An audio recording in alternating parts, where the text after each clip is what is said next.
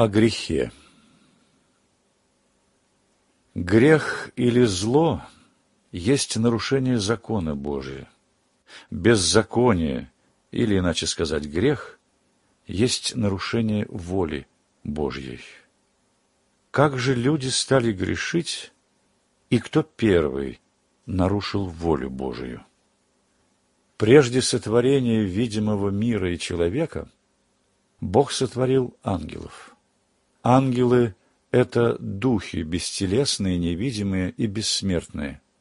Все ангелы были сотворены добрыми, и Бог им дал полную свободу.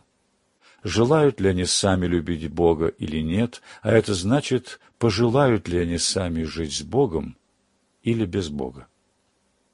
Один из самых светлых и сильных ангелов не захотел любить Бога, исполнять волю Божью, а захотел сам стать как Бог.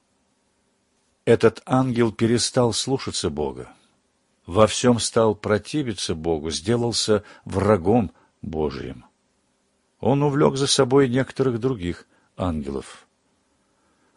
За такое противление Богу все эти ангелы лишились данного им света и блаженства, то есть радости, и сделались злыми темными духами. Все эти темные злые духи называются теперь бесами, демонами и дьяволами. Самый же главный дьявол, бывший самым светлым ангелом, называется сатаною, то есть противником, врагом Бога. Дьявол научил и людей не слушаться Бога, грешить. Он соблазнил, то есть хитростью и обманом научил первых, сотворенных Богом людей Адама и Еву, нарушить волю Божию. Все мы, люди, происходим от согрешивших Адама и Евы, и потому мы рождаемся в состоянии греха.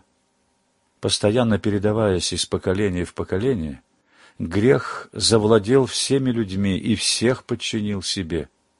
Все люди, одни больше, другие меньше, все грешны. Грех же всегда удаляет человека от Бога и ведет к страданиям, болезням и вечной смерти. Поэтому все люди стали страдать и умирать. Сами люди своими силами уже не могли победить зло, распространившееся в мире, и уничтожить смерть.